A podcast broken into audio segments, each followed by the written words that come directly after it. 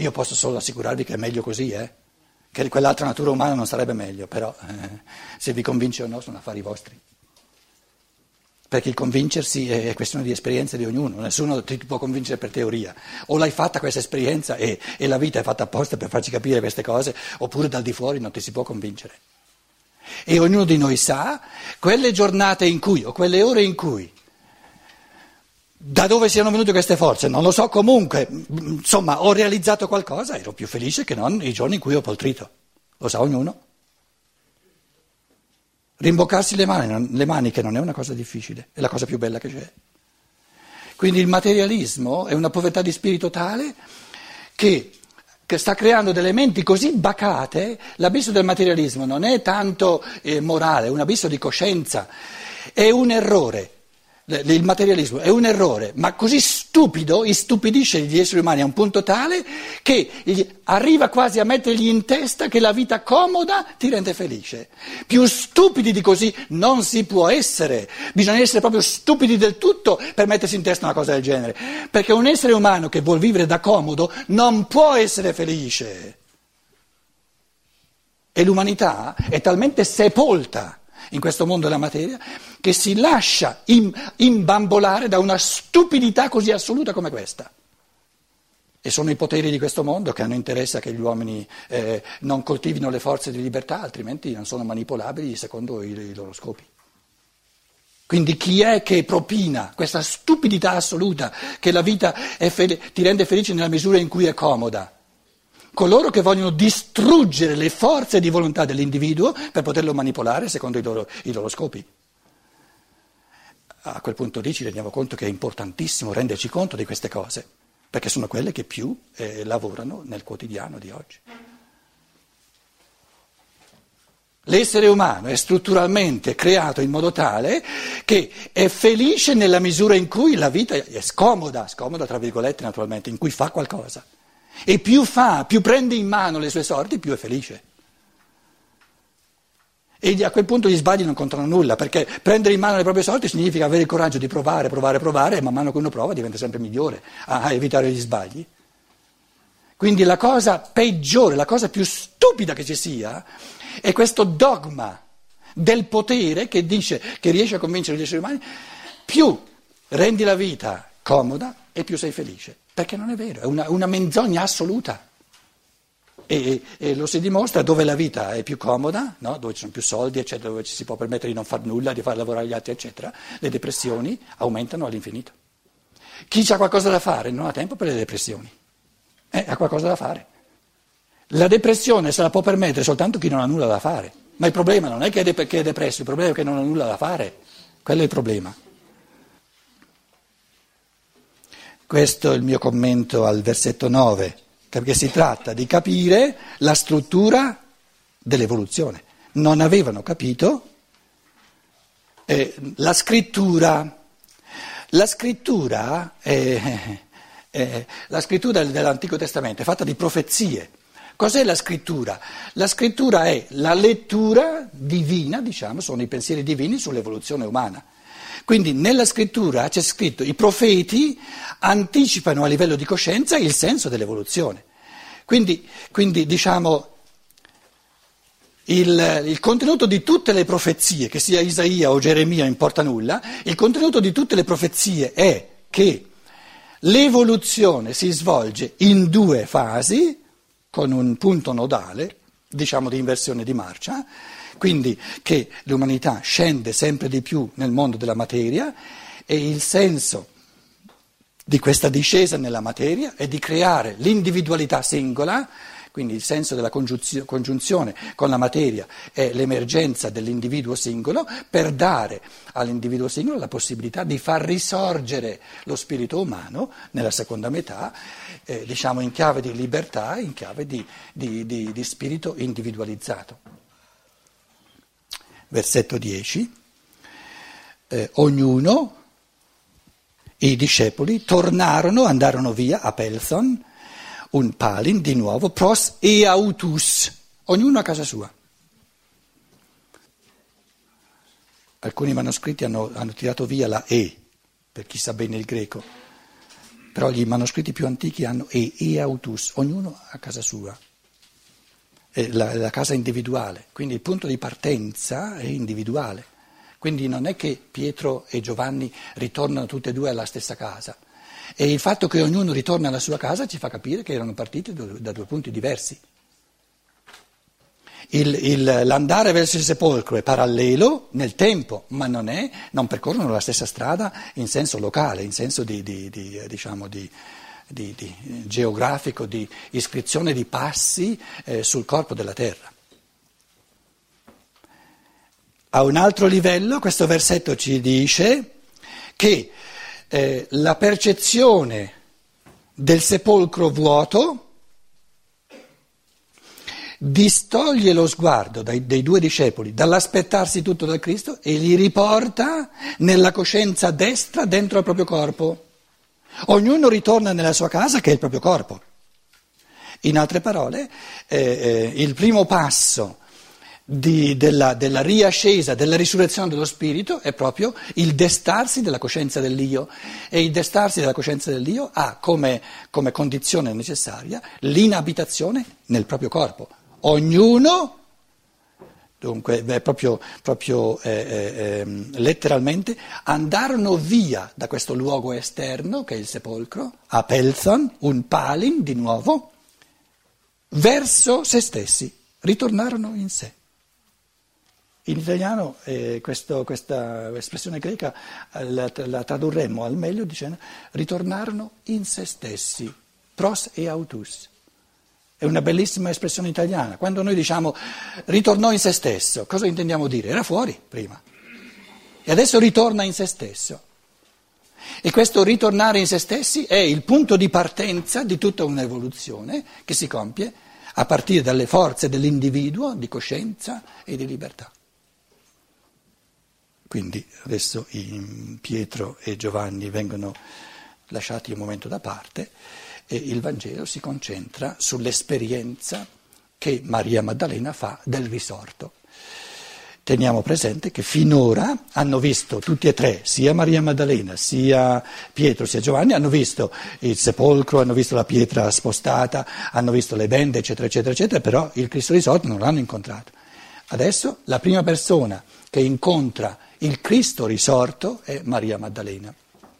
Qualcuno ha fatto notare, se vi interessa eh, queste cose interessantissime, vi dicevo che c'era, per Pietro c'era Teorein, Teorei, eh, per Giovanni c'era Eiden, e poi c'è un, un, terzo verbo che era all'inizio, di, che, che, riguarda, che viene usato per, eh, per Maria Maddalena, che vede la pietra però dal di fuori, la pietra spostata, è blepei. La, traduzione letterale di teorei qual è? È difficile perché in italiano non abbiamo le categorie di, di, di, tutto questo vedere, tutte e tre significano vedere, però c'è un vedere dove è il corpo eterico la forza portante, c'è un tipo di vedere dove è il corpo astrale la, la forza portante e c'è un tipo di vedere dove è, il corpo, dove è lo spirito la forza portante.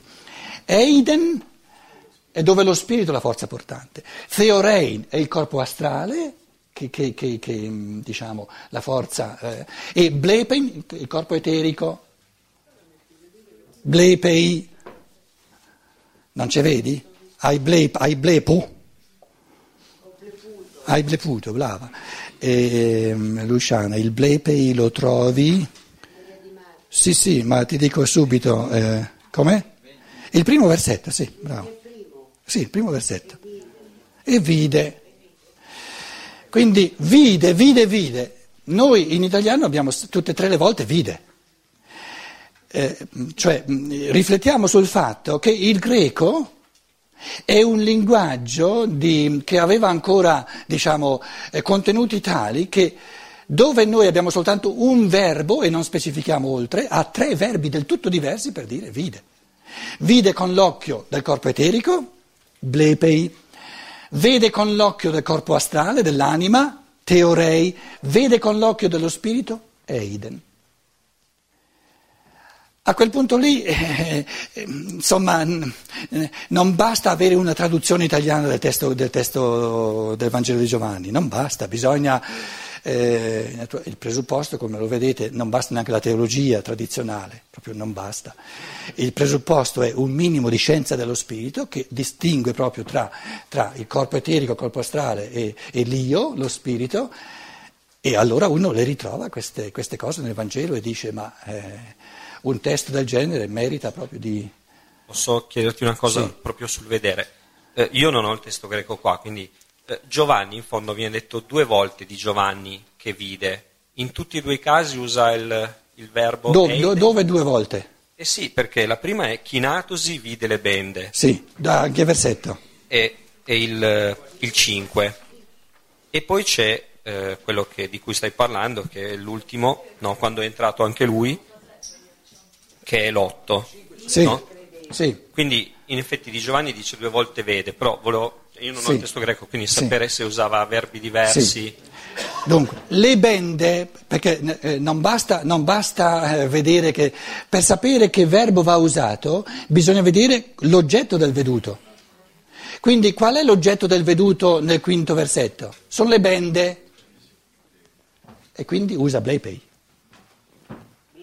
Certo. Eh, le bende le puoi soltanto Blepei. È una percezione. È una percezione guidata dalle forze eteriche.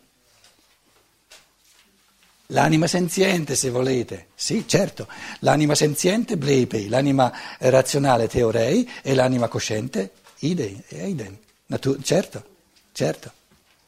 Però eh, questo eh, presuppone che, che, non c'è soltanto una terminologia, ma che uno si è masticato un po' di scienza dello spirito e diventa, e, e, e, come dire, ha dei contenuti ben precisi quando parla di anima, di anima senziente, quando parla di anima eh, razionale e quando parla di, di, anima cosciente, altrimenti sono soltanto parole eh, astratte che non servono a nulla, capito? 11. Maria Maria è la parola, eh, diciamo, ebraica, giudaica, latino-greca, che traduce il sanscrito Maya. E in sanscrito non è proprio Maya, in sanscrito sarebbe Maria, c'era una specie di vocale consonante. Quindi eh, Maria significa Maya. Cosa vuol dire? Che eh, ehm, ci sono tre Marie sotto la croce, le abbiamo viste. Una è Maria Magdalena, che rappres- tutte e tre insieme rappresentano le tre forze dell'anima. Maria Maddalena rappresenta le forze dell'anima senziente, Maria, moglie di Cleopa, le forze dell'anima razionale, e Maria, madre di Gesù, le forze dell'anima cosciente. L'abbiamo già visto prima. Adesso abbiamo Maria Maddalena, siccome l'anima comincia proprio dalle forze affettive, dalle forze, sarebbe stato meglio eh, eh, anziché anima senziente, anima affettiva, nella tradizione di Rosmini, eccetera, che traduce i termini scolastici. Eh, purtroppo nel mondo antroposofico non ci sono stati filosofi più di tanto e alcune terminologie di, di, scienza dello spirito sono state tradotte in modo che andrebbero un po' riviste, non sono eh, alcune, per esempio anima senziente non è eh, la, la traduzione giusta, sarebbe molto meglio anima affettiva. Quindi questa Maria Maddalena è l'evoluzione dell'anima che comincia dalle forze affettive, poi eh, vengono sviluppate sempre di più le forze razionali, la seconda Maria, e poi sempre di più le forze dell'anima cosciente. Quindi si parte, diciamo, eh, dal, dal, punto più basso, no? perché l'evoluzione Arrivati al punto infimo bisogna cominciare dal punto più basso per salire eh, sempre più in alto. Ehm, perché, mm, perché, è stata chiamata Maya? Questa bambina è nata concretamente, no? concretamente, è nata ed è stata chiamata Maria. Eh, poi, siccome è nata e un, ha ereditato un, un, castello, a quei tempi insomma, gente per quei tempi abbastanza benestante, il castello Migdal in, in Magdala, Migdal in ebraico significa grosso, no? un grosso castello, quindi è la Maria di, di Magdalena di, di questo castello di Magdala. Però quando è nata l'hanno chiamata Maria. I nomi non si davano mai a caso come si fa oggi.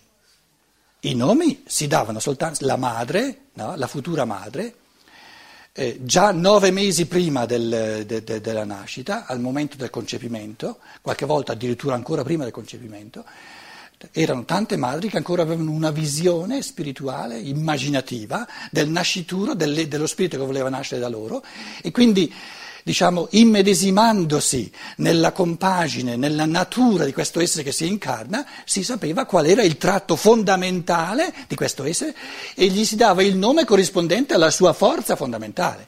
Quindi il nome esprimeva l'essere, l'essenza di questo essere. Quando una bambina nasce e viene chiamata Maria, con questo si vuol dire in questo essere femminile, in questa bambina, in questa donna, si incarna archetipicamente una forza dell'anima. E quindi la donna esterna che io vedo come se fosse una donna tra, tra, tra tante altre è Maya, è illusione, perché l'essenza è una forza dell'anima. Quindi ciò che mi compare come se fosse una donna tra tantissime altre donne, una donna qualunque, è Maya, è illusorio. E se io vado oltre questa Maya, oltre questa illusione e penetro l'essenza, la realtà animico-spirituale, trovo l'anima senziente, archetipicamente espressa.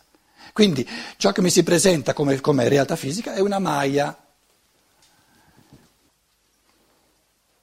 Questo per commentare il nome di Maria, il perché si chiama Maria, che non è a caso. Stava eh, davanti al sepolcro, di fuori, Claiusa, piangente, piange. L'anima senziente piange, quando gli man- sente la mancanza dello spirito. È morto, è sparito. Era così bello finché c'era, finché lo si poteva vedere, percepire, sentire la sua parola. Adesso non c'è più, piange. Il piangere è l'esperienza di, di sentirsi soli, tra, tra, le tante altre cose, la tristezza di essere soli. E dicevamo già questa mattina, una consapevolezza molto forte di una carenza, di qualcosa che manca. Perché se l'umanità eh, dovesse arrivare al punto che gli esseri umani non sono più neanche capaci di piangere, e molti arrivano già a questo punto, in Germania non è permesso piangere, per fare un esempio, sol- soltanto le femminucce magari in, nella cameretta, no? e allora no, non si fa più neanche l'esperienza della carenza. Quindi Maria Maddalena porta incontro al risorto l'esperienza di solitudine dell'anima a cui manca il Cristo, che pensa è sparito. È l'anima che eh, finché c'è la percezione sensibile sente qualcosa affettivamente, dove non c'è la percezione sensibile eh, non c'è più nulla. Come punto di partenza, da questo punto di partenza la prende il Cristo. E dimostra che quando non c'è la percezione sensibile, eh, per, da, come punto di partenza non c'è nulla, per il fatto che, avendo visto le bende, è convinta che hanno rubato il corpo. Quindi della, della cosiddetta risurrezione non capisce, come punto di partenza, nulla. E a questo punto il Cristo la prende e adesso comincia a farle fare i primi passi. La forza che lei porta incontro al Cristo è il piangere. Questo è suo. Gli manca, il Cristo gli manca. Mentre piangeva, viene ripetuto, os un in questo processo, in questa esperienza del piangere, proprio grazie al vivere questa esperienza del piangere, della mancanza, del vuoto, della carenza, pare kypsen prostomnemeion, si chinò per guardare dentro. Quindi il piangere la porta, le, le dà questo impulso di guardare più da vicino. Ha già visto che la pietra era però Maria Maddalena non aveva ancora guardato dentro. Prima ci era stato detto che lei ha visto la, la pietra sbalzata ed è tornata subito dagli apostoli. Non ha guardato dentro. Perché lei, avendo visto la pietra sbalzata, subito ha concluso, l'hanno rubato. Ed è andata dagli apostoli. Adesso è ritornata e mentre piange, nel piangere riceve l'impulso di dire, ma fammi guardare dentro. Com'è? No, non dice, no, si chinò verso il sepolcro. Adesso arriva, 12, e vede due angeli, Theorei. Brava, e difatti c'è Teorei. Quindi prima era Blepei, adesso è arrivata al livello di Pietro, Teorei. Perché i due angeli non si possono vedere con la percezione sensibile. La pietra sbalzata la si può vedere con la percezione sensibile, guidata dalle correnti eteriche che sempre accompagnano la, la vista fisica, ma i due angeli non si possono vedere con la percezione fisica. Adesso c'è Teorei, non ancora Eiden, che è il vedere dello spirito, il capire. Siamo a livello animico. Vede due angeli in bianco, in vesti bianche, en loikois, leucois, catezomenus, seduti. Il, lo star seduto è, le, pensate al Buddha, no? è la posizione del maestro che impartisce un insegnamento. Quindi vedere nell'immaginazione esseri angelici seduti vuol dire hai qualcosa da imparare, ti insegnano. E quando il Cristo andò sulla montagna, il discorso della montagna, salì sul monte e si sedette. Dove? Sul cocuzzolo? Eh? È chiaro che questo si sedette non è inteso fisicamente, forse anche, ma non importa, è inteso nel senso di dire ora ammaestra. Due angeli che ammaestrano l'anima umana. Cosa vuol dire due angeli? L'angelo è il futuro dell'uomo. Quando l'essere umano ha svolto tutta la sua evoluzione, il gradino successivo a cui sale è l'angelo. Quindi l'angelo è, diciamo, la prospettiva evolutiva del futuro dell'uomo.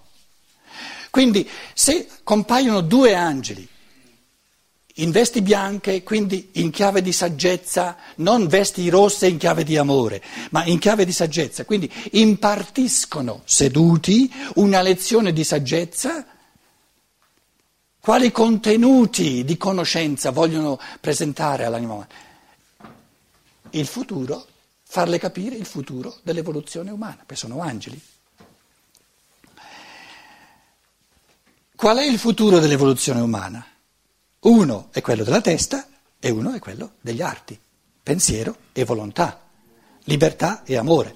Quindi questi due angeli non è che siano due angeli, questi, questi impulsi, queste forze evolutive dell'uomo si presentano a Maria Maddalena nell'immaginazione di due angeli però rappresentano il futuro duplice dell'evoluzione umana. Uno, l'evoluzione della testa, e quindi uno di queste figure angeliche sta lì dove c'era la testa, dove c'è il sudario, l'abbiamo detto, del Cristo, di Gesù di Nazareth, e l'altro dove ci sono gli arti, dove ci sono le gambe e i piedi. Due angeli in, in bianco, seduti, uno dalla parte della testa e uno dalla parte dei piedi. Opu e Keitoto Soma tu Gesù, là dove c'era, dove, dove c'era, dove giaceva il corpo di Gesù. Quindi due, queste due figure angeliche impartiscono, diciamo, eh, in, eh, eh una, prima, una, prima, lezione di saggezza, sono seduti, quindi un primo ammaestramento eh, all'anima umana della duplice eh, evoluzione dello spirito umano in chiave di conoscenza, la testa, e in chiave di vita, in chiave di volontà, in chiave di evoluzione morale. Evoluzione intellettiva, l'angelo dalla parte della testa, e evoluzione morale, l'angelo dalla parte dei piedi. Cosa presuppone questo testo? Eh, se ci immedesimiamo un po' nella teologia eh, ehm, diciamo degli ultimi secoli, è un testo che presuppone eh, la realtà assoluta di ciò che è spirituale. Se, se, uno parte dal presupposto che gli angeli non esistono e che allora questa Maria Maddalena deve avere eh, avuto delle allucinazioni, eh, allora il testo diventa assurdo. E appare evidente, subito evidente che è un testo eh, scientifico-spirituale che presuppone no, la realtà assoluta di ciò che è spirituale e che la teologia tradizionale, con tutta la buona volontà, deve fare un'enorme fatica per raccapezzarsi. Perché che uno sia dalla parte della testa, dall'altra parte dei piedi, che, che vuol dire? Eh, eh, dicono eh, dovevano farsi spazio a vicenda, quindi uno si mette da una parte e l'altro si mette dall'altra. Ma questo non mi spiega il fenomeno, capito? 13. E dicono a lei, eh, sono seduti, devono impartire una lezione, devono ammaestrarla. Gynai, anima umana, Gynai, donna però significa anima umana. Perché piangi? Quindi il primo ammaestramento è una domanda. Lo spirito non dà risposte dal di fuori, mette la pulce nell'orecchio e le, dom- le risposte le deve trovare ognuno. E se sei un angelo, dimmelo te perché piango, no? No, sei tu che piangi, perché piangi? Mi manca, me l'hanno rubato, mi sento sola. Potrebbe dire, ma sei stupido, perché me lo chiedi? È ovvio, è ovvio, no? Sei lì seduto dove c'era lui? L'hai rubato te? Che mi chiedi perché piango? Lo sai, no? Certo che lo sa l'angelo, però Maria deve portarsi a coscienza il perché del suo piangere, cosa significa. E questo è un processo interiore di cammino conoscitivo. Beati coloro che piangono, perché solo chi piange può venire consolato.